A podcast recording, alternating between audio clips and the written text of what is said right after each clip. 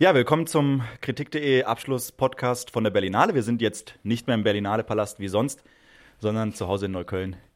Und wir haben gerade im Fernsehen die Preisverleihung angeschaut. Hier sind äh, Till Kadritzke, Philipp Schwarz, Carsten Mund und ich bin Lukas Stern. Äh, viele von uns fehlen heute, die eigentlich dabei sein hätten wollen. Die sind jetzt aber gerade noch mit redaktionellen Problemen beschäftigt, beziehungsweise redaktioneller Arbeit und ähm, sitzen noch im Kino. Und es gibt noch viel zu tun auf die letzten Meter. Deswegen sind wir nur zu viert. Und trotzdem wollen wir vielleicht einen kurzen Blick auf die Gewinner werfen, was wir davon halten. Wir haben einen in der Runde, das ist der einzige Carsten, der den Gewinnerfilm gesehen hat, den Goldenen Bär, Touch Me Not. Äh, und Carsten ist gerade buchstäblich vom Stuhl gefallen. Also das gehört hat. Ich glaube, er möchte dazu vielleicht direkt mal was sagen. Eigentlich nicht, aber äh, ja, ich bin der Einzige, der den gesehen hat und da gibt es wahrscheinlich auch einen Grund für. Ich, also, ich verstehe erstens die Entscheidung nicht und ich mochte den Film auch nicht und ich kann auch zu dem Film nicht so viel sagen. Wir haben den, glaube ich, in der früheren Ausgabe auch bewusst weggelassen. weil auch tatsächlich nicht, zu, nicht viel zu einfältig. Ich finde, der Film ist sehr naiv, sehr langweilig und hat eigentlich nicht viel zu sagen und die, dieser dass vorher gesagt wurde, dass man neue Perspektiven des Kinos irgendwie honorieren möchte oder sonst irgendwas. Ich sehe halt nicht, wie dieser Film in irgendeiner Art und Weise eine neue Perspektive oder eine neue Möglichkeit des Kinos eröffnet oder sonst irgendwas. Und äh, darüber, dass das andere Filme vielleicht getan haben oder tun oder sonst irgendwas, reden dann, reden wir dann, glaube ich, gleich noch. Aber ich mochte den Film nicht und ich kann es auch absolut nicht nachvollziehen. Das hat Tom Tückwer gesagt zu, zu Beginn der Veranstaltung, dass es äh, darum geht, jetzt mal Filme auszuzeichnen, die das Kino in die Zukunft bringen. Ich glaube, ungefähr so hat er das formuliert oder ja, weiterbringen ich meine, oder. Man hat es fast schon so als so ein, ein, ein, ein fast so, äh, äh wie sagt man, ähm, äh, äh, ja, eigentlich eine versteckte Kritik fast wie. Also man, es geht nicht darum, quasi den Film an sich auszuzeichnen, sondern so, wo er hinweist. So. Also das war schon so, man hat schon sage jetzt mal, ich, ich kenne den Film tatsächlich nicht, ich kann da jetzt über den Film an sich kein Urteil, aber man hat schon gemerkt, okay, da, da geht es jetzt nicht darum, einfach den in sich äh, äh, am, am, besten irgendwie funktionierenden oder ästhetisch erfolgreichsten Film auszuzeichnen, sondern um äh, andere Dinge. So. Das heißt, also, in dieser Runde kennt tatsächlich nur, weiß nur Carsten Mund, wie das Kino weitergeht. Und ich glaube, er hat vorhin gesagt, äh, er geht fortan lieber ins Theater oder so. Also es ging auf jeden Fall bei, dieser, bei diesem Satz von Tom Tück war offensichtlich nicht um große künstlerische Avantgarde, oder Carsten? Das ist bei diesem Film weit gefehlt. Na, ich, äh, man kann natürlich irgendwie sagen, dass der Film versucht, einen interessanten Raum zu erschließen zwischen Inszenierung und äh, quasi einer dokumentarischen Form. Es sind Schauspieler, die sich, die quasi eine Therapie durchmachen, als Figur sozusagen, aber dann halt doch irgendwie selber total involviert sind in diesem Progress und äh, in diesem Prozess und man sieht nicht wirklich, ähm, wie also sie stellen nicht wirklich Figuren da. Es ist, man hat schon das Gefühl, dass diese Grenze da äh, relativ schnell aufweicht. Aber ich also wenn das jetzt irgendwie was großartig Neues ist, was es noch nie gegeben hat, dann weiß ich nicht. Dann habe ich viele Filme falsch gedeutet, die ich in meinem Leben gesehen habe. Ich, Man muss dazu sagen, es geht um Intimität, um Sex. Oder? Also ich weiß es ja nicht. Ich habe den Film nicht gesehen, aber ganz kurz so zum Thema des Films noch. Ja, es geht um Intimität. Es geht darum, dass, äh, dass alle, alle Protagonisten im Prinzip eine Art von, von, von äh, Intimität erfahren sollen oder lernen sollen, sich zu öffnen etwas gegenüber. Aber das ist auch schon eines der großen Probleme, die ich mit dem Film habe, dass halt der Intimitätsbegriff letztlich fast ausschließlich mit wenigen Ausnahmen eigentlich nur auf das Sexuelle im Prinzip runtergebrochen wird oder das, das Sexuelle irgendwie so das, der Gipfel der Intimität immer ist. Und da habe ich einfach ein anderes Verständnis von Intimität. Also ich verstehe, dass es sexuell natürlich ein großer Teil der Intimität ist, aber wenn man halt irgendwie das, das quasi so als das absolute Nonplusultra der Intimität erklärt, dann hat man einfach einen sehr eingeschränkten Intimitätsbegriff, den man verhandelt. Und es wird halt auch tatsächlich irgendwie schon so erklärt in dem Film, dass das das Ding ist. Alles klar, es geht ja jetzt mit dem, mit dem goldenen Bär an Touch Me Not auch noch ein anderes Statement mit einher. Der Film hat ja schon äh, einen anderen Preis bekommen, nämlich den Preis für das beste Debüt. Das heißt, der Film wurde jetzt gewissermaßen zweimal auf dieser Preisverleihung zum besten Film gekürt. Ähm, das ging noch mit einem anderen Film so. Äh, Las, Las Herederas. Las Herederas. Ähm, Über den Film haben wir, glaube ich, ganz am Anfang auch berichtet. Das war der erste Film, der im Wettbewerb gezeigt wurde. Da geht es um, oder, ja, geht's um zwei Frauen in Uruguay. Eine lesbische Beziehung, eine ist im Gefängnis und die andere beginnt währenddessen so ein bisschen aus der Depression zu kommen. Auch der Film hat zwei Preise gewonnen für die beste Darstellerin, womit wir, glaube ich, alle sehr gut leben können. Also das war schon. Und er hat eben auch den Preis bekommen für neue kinematografische Perspektiven. Das heißt, wir haben eigentlich jetzt zwei Filme, die doppelt ausgezeichnet wurden und gleichzeitig haben wir aber auch Filme, die gar nicht ausgezeichnet wurden. Und äh, das finden wir seltsam, oder Till? Ja, also natürlich allen voran äh, Christian Petzolds Transit, auf den wir irgendwie, also als der dann bis zum letzten Preis sozusagen noch nicht erwähnt wurde, waren wir dann doch eigentlich, also ich zumindest vorsichtig optimistisch, dass das diesmal tatsächlich klappt mit dem Goldenen Bären für den besten Film. Ähm, und ja, das war dann tatsächlich irgendwie so, ja, ein Schlag ins Gesicht, weil das äh, irgendwie diesen Film überhaupt nicht, also noch nicht mal, ich sage es mal in Anführungsstrichen, abzuspeisen mit einem kleineren Preis, was selbst schon an sich ein Verbrechen gewesen wäre, aber noch nicht immer das zu tun, ist dann irgendwie noch mehr. Also das, äh, ja, es fühlt sich irgendwie sehr, sehr, sehr komisch und falsch an. Ich fühlte mich da zurückerinnert an den letzten Jahrgang in Cannes, wo auch irgendwie alle dachten, okay, Toni Erdmann ist noch offen. Toni Erdmann hat noch nichts bekommen, äh, vorletztes Jahr, genau. Äh, und dann äh, hat Ken Loach gewonnen. Und ja. Toni Erdmann ging komplett leer aus und alle haben sich nur an den Kopf gefasst und sich gefragt, was da los war. Ähm, Philipp. Aber Ken Loach war wenigstens halt nur einfach ein weiterer Ken Loach-Film. Ich glaube, ich würde schon sagen, dass Ken Loach. Was für dich ein Kompliment ist, quasi durchaus. Also ein. Also naja, schon. Also, ich will jetzt Ken Loach nicht großartig verteidigen. Ich möchte nur sagen, der Film hat es, glaube ich, mehr verdient als Touch Me Not. Was man natürlich immer so ein bisschen dazu denken muss, dass Juryentscheidungen natürlich immer nach einer bestimmten Logik funktionieren. Die tendiert zu so einer kleinsten gemeinsamen Nenner-Logik, wo natürlich irgendwie sehr unterschiedliche Leute auf einen Film sich einigen müssen. Das heißt, da sind bestimmte Art von Kino ist da per se ausgeschlossen. Aber gerade bei Transit hatte ich eben nicht das Gefühl, dass das jetzt der Film ist, den nur die Kritiker feiern und der sich aber zu sehr sperrt gegen irgendwie äh, anderen, anderen Art von Publikum oder anderen Art von Zuschauern. Und genau deshalb ähm, ja, bin ich tatsächlich auch sehr überrascht. Wenn man immer in die Dynamik der Jury schaut, ähm, Philipp gleich, wenn man, äh, dann, dann hat man natürlich vielleicht auch ein bisschen den Eindruck, dass Tom Tykwer als Jurypräsident Christian Petzold dann doch auch nicht auszeichnen will, weil das vielleicht auch ein bisschen komisches Signal setzt. Dass er gar nichts kriegt, hat mich tatsächlich auch gewundert. Eigentlich äh, finde ich es auch absurd, dass also normalerweise hätte Transit jeden Preis kriegen sollen und ähm, nur aus Gründen der ja, Aufteilung hätte man ruhig anderen Preisen, äh, anderen Filmen auch einen Preis geben können. Aber ich glaube, wir haben auch noch einen Preis, nämlich den besten Darsteller, mit dem wir sehr gut leben können, mit dem wir auch alle eigentlich nicht gerechnet haben. Philipp erzählt vielleicht kurz was da, dazu.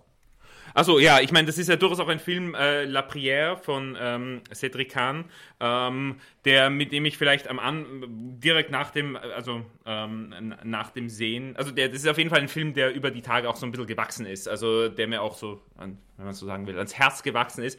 Ähm, äh, ja, also der Hauptdarsteller, eben der, der Jugendliche, der in einem Kloster äh, seine Drogensucht überwinden soll und äh, ja, sich, äh, sei es mal, dem dort gelebten, auch von der Religion äh, äh, durchdringten gemeinschaftlichen Leben öffnet, schrittweise. Also diese, diesen, diesen Prozess erzählt äh, äh, der Film. Und ja, er lebt natürlich sehr, sehr viel von auch dem, dem Gesicht und dem, dem der, der nach außen getragenen Innerlichkeit des, also die, besonders die ersten äh, von dem Hauptdarsteller, also besonders auch die ersten Szenen, wo quasi äh, äh, die, die, der Versuch, äh, sich in diese Gemeinschaft irgendwie, sag ich jetzt mal, zumindest pro forma einzugliedern, um, um keinen äh, Ärger zu verursachen und aber noch so viel innere Wut äh, oder, oder, oder Widerstand spürbar ist, also gerade dieses Spannungsverhältnis, ähm, macht den Film auch gerade in den ersten halben Stunden also wahnsinnig faszinierend und das ist sicher auch ähm, zu einem beträchtlichen Teil auf den Hauptdarsteller zurückzuführen. Damit kann, können wir, kann, ich, kann ich gut leben, finde ich sehr schön. ich kann kann auch eben mit, äh, auch ein Film, äh, wo ich in der ersten Reaktion, den ich zwar gut fand, aber jetzt vielleicht nicht das beste Werk von Wes Anderson, der eben den Regiepreis äh, gewonnen hat, aber ich finde auch, Wes Anderson kann man gerne jederzeit auszeichnen. auch, auch, also selbst für, was ich jetzt äh, vielleicht nicht sein bestes äh, Werk handle, aber das hat mich gefreut. Ich meine, ich finde durchaus tatsächlich, äh, wenn man sich jetzt so die Preisliste anschaut, ist tatsächlich dieser, dieser zweite Preis für die Heiresses, also La Serie Deras, ähm, für die neuen Perspektiven, ein bisschen der, der mich am meisten verwundert. Also, dass da, also, das ist dann nie, also ich meine, weil das ist halt ein Preis, der quasi redundant ist, weil ich meine, es ist ein Film, der ganz auf die Hauptdarstellerin aus, auf, ausgerichtet ist, die wurde schon ausgezeichnet, dass es dann niemanden gibt, der irgendwie für Transit oder meinetwegen für, auch für irgendeinen der anderen deutschen Filme, also für In den Gängern oder, oder auch, auch für den Gröning, so äh, als ähm, sicher kontro äh, kontroversen Film, also dass da niemand in die Bresche gesprungen ist äh, und stattdessen dieser Film zweimal ausgezeichnet ist, ähm, wurde, verstehe ich nicht so ganz. Ähm, das ja. würde ich auch nochmal hier an der Stelle. Also der ist ja ausgezeichnet worden für den äh, oder ausgezeichnet worden mit dem Alfred Bauer Preis für die Eröffnung neuer kinematografischer Perspektiven oder wie auch immer der Preis da genau heißt. Und dass es dann im Gegensatz zu dem Preis für die beste Hauptdarstellerin, der, denke ich, in Ordnung geht, finde ich das tatsächlich etwas verwunderlich, weil gerade so filmsprachlich ist das jetzt kein Film, wenn mir da jetzt nichts irgendwie Fundamentales entgangen ist, der eher so aussieht wie 100 andere internationale Co-Produktionen auch, der betont leise irgendwie funktioniert und irgendwie, ja, also genau, diese neuen Perspektiven, die sehe ich da wirklich in keinster. Ich, haben sich mir auch nicht erschlossen. Ich kann mich erinnern, in unserem ersten Podcast, als wir den Film besprochen haben, hat Olga äh, Baruch dazu gesagt, das sei eben so ein klassischer Festivalfilm und äh, das haben wir da auch irgendwie, dem haben wir alle zugestimmt. Wahrscheinlich müssen wir ihn jetzt auch noch mal gucken. Ja, also ich weiß nicht, ob da jetzt noch jemand Lust drauf hat. Aber, ich hab's nicht vor. Aber, Direkt aber, nach Touch Me Not dann. aber das würde mich ja dann doch auch noch mal interessieren, ob wir da nicht auch was verpasst haben, so oder? Ja. Also ob wir da vielleicht ein bisschen zu schnell urteilen äh, und ob das Oder einer Jury, die Transit nicht auszeichnet, vielleicht dann doch besser nicht vertrauen. Ja, Ja. Gut, ähm, die Preise haben wir eigentlich jetzt mehr oder weniger geklärt, würde ich sagen. Vielleicht können wir noch ein bisschen auf das Festival als Ganzes zurückschauen und nochmal vielleicht ein bisschen so unsere Eindrücke auch im Vergleich äh, mit den letzten Jahren. Es gab ja jetzt viel Rummel um die Berlinale, weil dort eben ein sehr festgefahrener Politikbegriff zum Beispiel ähm, wirksam ist, dass es eben darum geht, dass Filme irgendwie wichtige Themen verhandeln, aber nicht unbedingt auf eine interessante Art und Weise oder auf eine sonderlich subtile Art und Weise. Ähm, jetzt hatten wir einen Wettbewerb, in dem dann doch irgendwie einige interessante Filme liefen. Ich hatte zum Beispiel den Eindruck, dass so ein Film wie ähm, Mein Bruder heißt Robert und ist ein Idiot, äh, dass ich einen Film wie den eigentlich noch nicht im Wettbewerb gesehen habe. Ich meine, Love Diaz hatten wir im Wettbewerb, gab es auch schon mal, aber der war vielleicht dieses Mal, ich habe ihn nicht gesehen, äh, auch noch mal eine Spur anders als der letzte achtstündige. 2016 war der, glaube ich. Ähm, ich weiß nicht, vielleicht, Till, kannst du mal anfangen äh, zu sagen, wie du warst ja jetzt schon das sechste, siebte Mal auf der Berlinale, glaube ich, und äh, hast da vielleicht einen ganz guten Überblick, wie du den Wettbewerb dieses Jahr so ein bisschen in Kontext setzen könntest. Ja, ich muss äh, vielleicht erstmal dazu sagen, dass ich tatsächlich jetzt den Wettbewerb nicht ansatzweise irgendwie vollständig erlebt habe. Ich habe tatsächlich auch einiges äh, weggelassen, ja zum Beispiel auch den letztlichen Gewinnerfilm, wie irgendwie Philipp und Lukas ja auch. ähm, ansonsten, ja, also mich haben tatsächlich, äh, habe ich gerade nochmal drüber nachgedacht, dass das ausgerechnet sozusagen die drei deutschen Beiträge, ich bin jetzt nicht unbedingt der größte äh, Fan des deutschen Kinos, letztlich jetzt nicht die drei besten Filme, aber zumindest zwei von diesen dreien irgendwie mit Abstand zu den interessantesten Wettbewerbsbeiträgen ähm, gehören. Das fand ich interessant. Ansonsten, was diese politische Relevanzgeschichte angeht, das habe ich dieses Mal gar nicht so. Es gab diesen Utoya, den habe ich jetzt nicht gesehen, der, glaube ich, wirklich nur in diesem Festival ist, weil er irgendwie sozusagen der Film zum Ereignis ist. Ansonsten ähm, habe ich davon, glaube ich, jetzt, na gut, beziehungsweise, ne, also ein Film wie Transit zeigt halt auch, dass man politische Relevanz irgendwie anders äh, ins Kino kriegt, als über die rein äh, thematische Ebene. Ansonsten, ja, ich würde, würde mich jetzt nicht anmaßen, diesen Wettbewerb als Ganzes mit anderen zu vergleichen zu können. Ähm, ich fand die deutschen Filme ähm, allesamt gut bis, bis äh, hervorragend und habe vielleicht letztlich dann auch die richtigen Filme weggelassen. Ja, ich habe jetzt nicht so ganz so viele, äh, also ich hab, war ab und zu mal auf der Berlinale, aber es ist eigentlich nur die zweite, die ich so wirklich so äh, in der ganzen Breite äh, und auch mit einer gewissen Systematik mir angeschaut habe. Ähm, und jetzt im, vor allem im Vergleich zum letzten Jahr fand ich das doch einen, einen durch die Bank so relativ starken Jahrgang, wenn ich mir einfach die Filme anschaue, äh, die mir gefallen haben, jetzt auch durch die Sektionen, nicht nur im Wettbewerb, also vor allem auch Forum und Panorama, die Filme, die ich da gesehen habe, äh, den Hang Sang-soo, auch, äh, auch Waldheims Walzer, äh, viel, auch selbst Filme wie Classical Period, die äh, durchaus auch eben ein sehr eigene, äh, ein eigenes Programm fahren und eben auch Wettbewerbsfilme wie Natürlich Transit, den Gröning, der, äh, der tatsächlich für mich irgendwie äh, der Film des Festivals war, auch wenn es sicher manche Aspekte gibt, mit denen ich noch nicht ganz so fertig geworden ist, aber halt das, was, was, was mir daran gefallen hat, hat mich äh, äh mitgenommen, wie, glaube ich, wenige Filme seit, seit, seit sehr langem. Ähm, ja, also ich fand es äh, tatsächlich in der, in der Breite ein sehr, sehr interessantes äh, Jahr, würde ich würde ich so meinen. Ähm, ich meine, das ist ja, ich meine, das ist ja der, der Vorwurf, den man irgendwie der Berlinale immer macht, dass jeder sich so sein Festival zusammenklaubt und quasi vier Leute, die auf demselben Festival haben, völlig unterschiedliche Erfahrungen haben. Ähm, das ist wahrscheinlich auch, also äh, eine individuelle Einschätzung quasi kann nicht irgendwie ein Urteil über das Festival sein, weil das halt so riesig ist, dass es irgendwie äh, zigtausend mögliche Festivals gibt, die man sich aus diesem Angebot zusammensetzen kann. Aber wir kriegen vielleicht ein Bild zusammen, wenn jeder so seine Einschätzungen mal kundtut, dann kann man einen Durchschnittswert errechnen oder so. Ich hatte tatsächlich auch äh, das Gefühl, dass ich ein sehr gutes Festival eigentlich hinter mir habe. Ich meine, ich habe äh, wahrscheinlich so 20 Filme oder ja, 20, 30 Filme schon im Vorfeld des Festivals gesehen. Und da habe ich natürlich auch schon sehr selektiert und man konnte natürlich wissen, dass ein Film von Cornelio Porumboyo oder Hong Sang-so oder Ruth Beckermann ähm, interessant wird. Und das waren dann tatsächlich auch eigentlich durch die Bank alles interessante Filme. Äh, Guy Madden beispielsweise noch. Ähm, dieses Jahr habe ich auch, das ist mir jetzt gerade im Moment erst aufgefallen, dass das vielleicht auch daran liegen kann, dass ich halt auch sehr wenig Wettbewerb gesehen habe und im Wettbewerb natürlich auch ein bisschen, ähm, ja, ein bisschen selektiert habe und natürlich klar war, dass so ein Petzold, dass man sich den anschaut. Interessant ist schon, dass natürlich der Wettbewerb so mit Petzold und Utøya 22. Juli gewissermaßen das komplette Spektrum aufmacht, was im Kino möglich ist von von Meisterwerk bis Machwerk sozusagen. Und, äh, muss ich ja auch sagen, Utøya ist ja auch doppelt, weil das ist eigentlich der Slot, der, also uns wurde eigentlich der neue Terence Malick-Film versprochen. Und das, ewig lang, ewig lang hat die Berlinale in der Ankündigung des Wettbewerbs sogar einen Film offen gelassen. Und alle haben, weil irgendwann August Diel gesagt hat, ja, das wird auf der Berlinale, also der Hauptdarsteller ist Malick, das wird auf der Berlinale Premiere haben. Und dann kommt er die Teuer. In Berlin, hat er gesagt. In Be ja, in Berlin, meinetwegen. Aber äh, das war, ähm, auch nochmal ein Frustrationsmoment im Vorfeld. Und dann halt halt, äh, ich meine, äh, ein Film, der tatsächlich einfach auch nur ein Lückenfüller ist, das ist, also man, ähm, weiß ich nicht, man kann spekulieren. Wäre Mellik gelaufen, könnten wir natürlich jetzt noch sechs, sieben, acht, neun Stunden weitersprechen.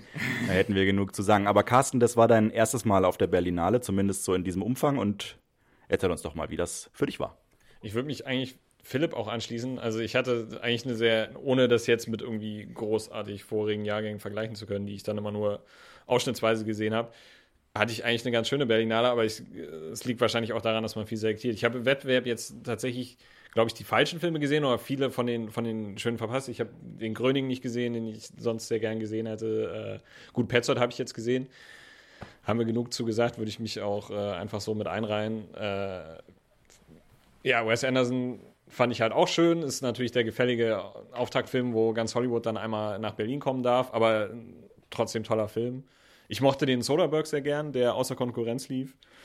Äh, haben wir ja auch schon drüber gesprochen, der, der hat mir sehr gut gefallen. Und in den Nebensektionen tatsächlich in der, in der Vorzeit haben wir ja alle relativ viele Filme gesehen.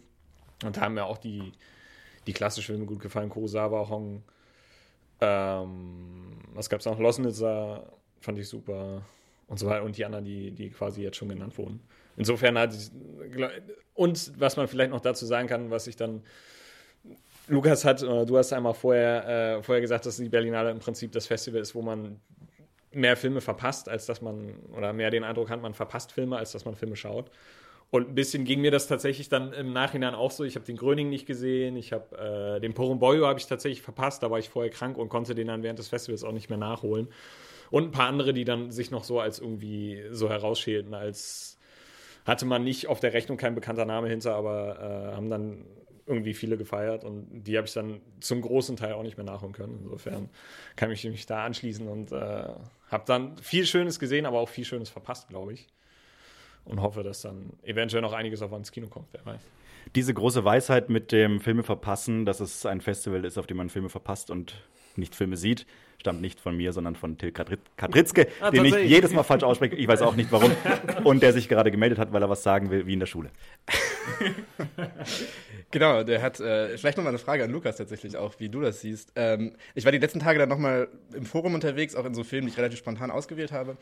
Und habe wieder ein bisschen drüber nachgedacht, dass natürlich die Berlinale, so sehr man sich sozusagen beschwert und jammert als Kritiker, natürlich auch ein Publikumsfestival ist, in dem ja immer noch tatsächlich in sehr vielen Filmen, die sonst überhaupt nie im deutschen Kino laufen würden, irgendwie nicht immer ausverkauft, aber doch irgendwie eine geraume Anzahl von ähm, unterschiedlichen Menschen in diesem Kino sitzen und dass ich das irgendwie, gerade wenn ich es vergleiche mit, mit Cannes zum Beispiel, was so ein reines Presse-Industrie-Festival ist, ja irgendwie schon auch sehr schön finde, dass sozusagen dieser Kinoraum auch gefüllt ist mit irgendwie ähm, Menschen, die sozusagen nicht äh, jetzt irgendwie Kritiker-Podcasts in ihrer Freizeit äh, veranstalten. Und ähm, genau, das finde ich irgendwie, darf man sozusagen bei diesem Berlinale-Bashing natürlich auch nicht ganz vergessen, dass es sozusagen kein Festival ist, was jetzt sozusagen nur für uns äh, da ist. So. Das war eine Frage? Also, weil da stimme ich dir natürlich total zu. Also, ich wollte jetzt auch die Berlinale gar nicht bashen. Weiß nee, nicht, das meine ich jetzt gar nicht. Aber das Okay. so als, als Aber Das äh, wollten wir das- alle nicht, wir wollten nur Touch Me Not äh, schlecht machen. Das hast du sehr schön gesagt. Das wisst ihr nur noch nicht. Ich wollte dich ansprechen als der Einzige, der sozusagen diesen Cannes-Berlin-Vergleich auch sozusagen. Ja, also da, ja, sicher. Das stimmt.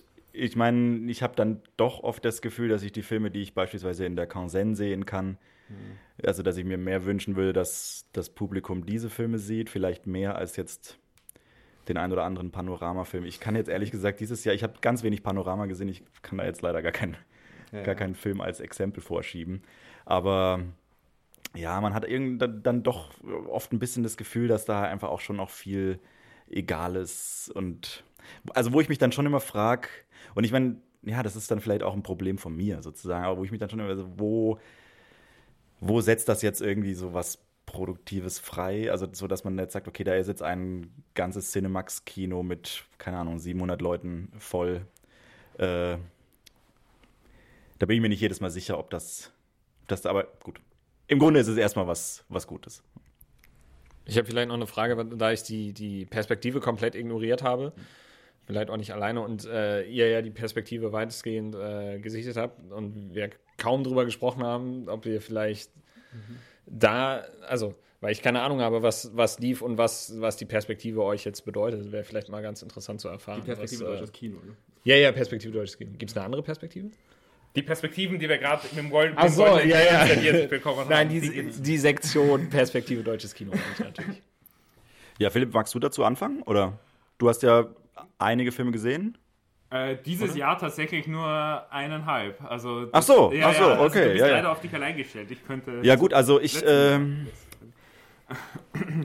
ich hatte dieses Jahr ein bisschen den Eindruck, also die Perspektive deutsches Kino ist eine Sektion, mit der ich irgendwie jetzt die letzten Jahre nicht sonderlich glücklich war, wo ich immer das Gefühl hatte, okay, ähm, ja, das sind irgendwie ein bisschen so, es ist so ein Kino, das irgendwie so sehr so auf Paraphrasen aufbaut, äh, sehr so irgendwie, wenn es dann irgendwie in ein Genre geht, dann sind das meistens Tarantino-Fans und das, das funktioniert dann oft nicht, aber das funktioniert dann auch oft nicht als irgendwie so Dekonstruktionsgag oder so. Also das, da ist mir dann immer nicht klar, was damit genau gemeint ist. Oft ist es irgendwie auch einfach so ein bisschen von der Berliner Schule abgeschrieben. Ähm, dieses Jahr hatte ich tatsächlich den Eindruck, dass es, dass die Filme irgendwie doch alle ganz gut waren so oder irgendwie zumindest ganz interessant. Was dieses Jahr allerdings gefehlt hat, war so ein Film wie äh, Selbstkritik eines bürgerlichen Hundes, der letztes Jahr beispielsweise lief, der da wirklich herausstach, auch weil er einfach mal, äh, ja, einen Film auf eine Weise gedreht hat, wie er so eigentlich nicht gedreht wird oder selten gedreht wird. Ähm, und dass der da lief äh, unter lauter Filmen, die, also ich spreche jetzt von letztem Jahr, ähm, Millennial-Probleme, Kinder kriegen, heiraten, äh, Beamtenjob macht keinen Spaß mehr. Das sind dann irgendwie alles so, ja, so Themen, die irgendwie erstmal so schon ein bisschen langweilig sind und dann aber auch meistens irgendwie auch, ja, sehr uninteressant dann thematisiert werden. Immer mit so einer Weinerlichkeit, ähm, dass es uns irgendwie schlecht geht. Also wir, wir sind ja auch Millennials hier und äh, dass wir große melancholische Generation sind. Das hat mich immer irgendwie nicht sonderlich interessiert. Das hat der, der, der Film von Julian Radelmeier irgendwie dann doch ganz anders gemacht. Der hat das irgendwie doch alles viel gelassener gelöst. Und jetzt rede ich von letztem Jahr, aber dieses Jahr hatte ich sozusagen das Gefühl, dass es weder noch gab. Also weder, weder so ein bisschen diese ja, melancholische Grundstimmung, die einen einfach nur nervt, noch irgendwie das große Meisterwerk. Es ging viel um, um Mobilität, es wurde viel mit dem Auto rumgefahren. Also eigentlich in jedem Film sehr prominent gibt es eine Autofahrt. Es war doch interessant, dass ja offensichtlich so ein Bewegungsdrang im deutschen Kino zu spüren ist. Ich meine, eine Sache, das ist jetzt wieder so ein bisschen zurück zum, was vorher besprochen wurde. Zum einen, dass die Berlinale halt doch die Kraft hat, viele Leute, die sich sonst nicht so wahnsinnig, ich jetzt mal, fürs Kino interessieren oder halt auch, auch äh, vielleicht nur in vergleichsweise klaren Bahnen sonst unterwegs sind in ihrem Kinokonsum, quasi einfach Filme zu sehen bekommen, die sie sonst nie im Leben mm, sich anschauen würden. Mhm. Ähm, wenn man dann gleichzeitig sagt, dass ein großer Teil, also einfach auch viele der Filme so ein bisschen egal sind, dann ist eben die Frage, was, wie man, wie man diesen, wie man diesem Effekt, mit diesem Effekt umgeht. Weil auf einer Seite hat die Berlinale anscheinend die Kraft, Leute ins Kino zu locken, zu Filmen, die sie sonst nicht sehen würden. Aber wenn sie, wenn sich die Leute dann langweilen, oder wenn das dann Filme sind, die so ein bisschen egal sind, dann färbt das auch so ein bisschen aufs Kino als Ganzes ab. So. Mhm.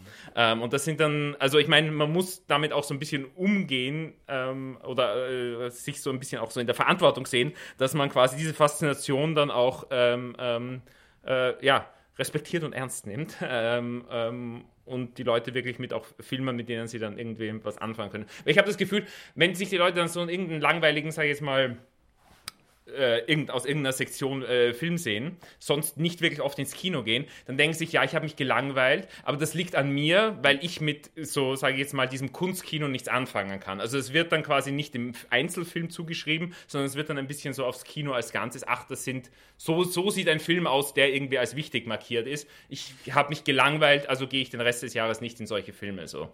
Also das ist so der negative Effekt, den sowas auch haben kann und den sollte man irgendwie dann doch auch vermeiden. So. Ähm, und trotzdem gehen diese Zuschauer ja auch in die Filme von Hong Sang-so und von Porumboyo. Ja, ja, stimmt, Ted ja. Fan. Also so, ja, ja, das, das darf man jetzt ja nicht diese Trennung ja, ja, aufmachen, nein. dass wir über die guten Filme reden und das Publikum geht sozusagen in die egalen Filme. Nee, das, das meine mein ich auch gar nicht. Ja, ich meine ich mein noch nicht, aber halt quasi nur zu sagen, dass das Publikum kommt ins Kino, ist nur so die erste Hälfte der Sache. Ähm, und es gibt Filme, die natürlich dann auch die, sag ich mal, die zweite Hälfte sehr gut auch im Wettbewerb und dann gibt es eben Filme, die es vielleicht weniger. Die gehen dann halt unter, leider. Aber halt ja. eben nur zu sagen, wir kriegen die Leute ins Kino, ist noch ist, ist wichtig, aber ist noch nicht die ganze, die ganze äh, Aufgabe. Absolut. Zu diesem Thema Publikumsfestival, da hatte ich auch immer, äh, ja, was mich immer sehr wundert, Wettbewerbsfilme laufen fürs Publikum ja doch relativ unerreichbar, die sind sehr schnell ausverkauft, ähm, laufen auch nicht so oft, glaube ich. Oder doch, laufen auch viermal. Aber die laufen äh, zweifach untertitelt Englisch und Deutsch. Die Filme aus dem Forum, aus dem Panorama, die laufen beispielsweise nur Englisch untertitelt. Und da frage ich mich dann doch immer, also ist das so schwer, das noch Deutsch zu untertiteln? Also kann man wirklich davon, also was hat man für ein Publikum eigentlich dann doch im Kopf? wenn man, äh, wenn man davon ausgeht, dass jeder so gut Englisch, also es geht ja nicht nur darum, dass man Englisch sprechen kann, sondern dass du so gut Englisch sprechen kannst, dass du beispielsweise einen Film, der über irgendwelche Regime in, ich weiß nicht wo, äh, große Kritik übt, und dann da Wörter fallen, die natürlich irgendwie extrem schwierig sind, also Wörter, die ich dann auch nicht kenne, zum Beispiel. Also es schließt ja dann doch auch ein Publikum aus. Mhm. Ähm, ja, Till. Und das zweite Ding natürlich, dass selbst Forumsfilme mittlerweile 12 Euro kosten, ja. was natürlich auch ja. sozusagen ein bestimmtes, bestimmtes Publikum voraussetzt, was sich sozusagen leistet, sowohl Englisch kann, als auch sich ja. leisten kann, mal eben 12 Euro für einen Film, von dem sie vorher nicht wissen, was es für einer wird, sozusagen zu zahlen. Und gerade bei der, bei der Breite muss es auch möglich sein, Risiko äh, zu spielen quasi beim Ticketkauf und dann auch mal in, äh, einen schlechten, also halt einen langweiligen Film auch zu erwischen. Das wird halt passieren. Und bei 12 Euro ist das halt dann schon ein sehr hohes Risiko, einfach rein finanziell. Ähm, ja, so sind wir am Schluss nochmal auf äh, eins der großen Aushängeschilder der Berlinale zurückgekommen, nämlich dass es ein großes Publikumsfestival ist. Und das wollen wir auch, glaube ich, alle, dass es so bleibt. Auf jeden ähm, Fall, ja. Ich glaube, für mich wäre es schon schön, wenn man einem Publikum mehr in die Richtung denken könnte, dass man sagt, okay, das ist dann tatsächlich auch am Ende eine Gemeinschaft, die über eine geteilte Erfahrung verfügen kann. Das wird nie wirklich möglich sein, aber es ist natürlich extrem versprengt. Leute können sich eigentlich nicht groß in einen Austausch begeben, äh, weil man dann doch einfach viel zu unterschiedliche Dinge gesehen hat. Ähm, das wäre mir vielleicht doch ein Anliegen, dass man das vielleicht ein bisschen mehr gestiftet bekommt, dass das vielleicht auch ja dann einen produktiveren Kern des Festivals hervorkehren könnte. Ähm, aber wenn sonst jetzt niemand mehr noch einen Carsten möchte das Schlusswort machen. Ich möchte gar nicht das Schlusswort machen. Ich möchte machst nur, du jetzt aber. Ich möchte nur kurz einwerfen, dass es meine, äh, meine Idee war von Anfang an für, äh, für zumindest einen Podcast und eigentlich auch den letzten gar nicht zu reden, sondern nur We're on a Road to Nowhere von den Talking Heads, das im Abspann von Transit läuft, äh, einmal komplett a cappella zu singen. Wurde Ja, abgelehnt. Zeit jetzt abgelaufen. Deshalb, ähm, Du bist der Einzige, der bei den Domspatzen groß geworden ist. Deswegen würde ich sagen, Solo. Ich werde jetzt nicht mehr singen. Dann sagen wir Tschüss und vielleicht hören wir uns ja nächstes Jahr wieder. Tschüss auch, ja, im Namen von allen auch, die im Laufe des Festivals dabei waren und jetzt heute nicht da. Einfach an Michael Kinzel und Olga Baruch. Genau. Genau. Dann, ciao. Tschüss. Schönes Jahr.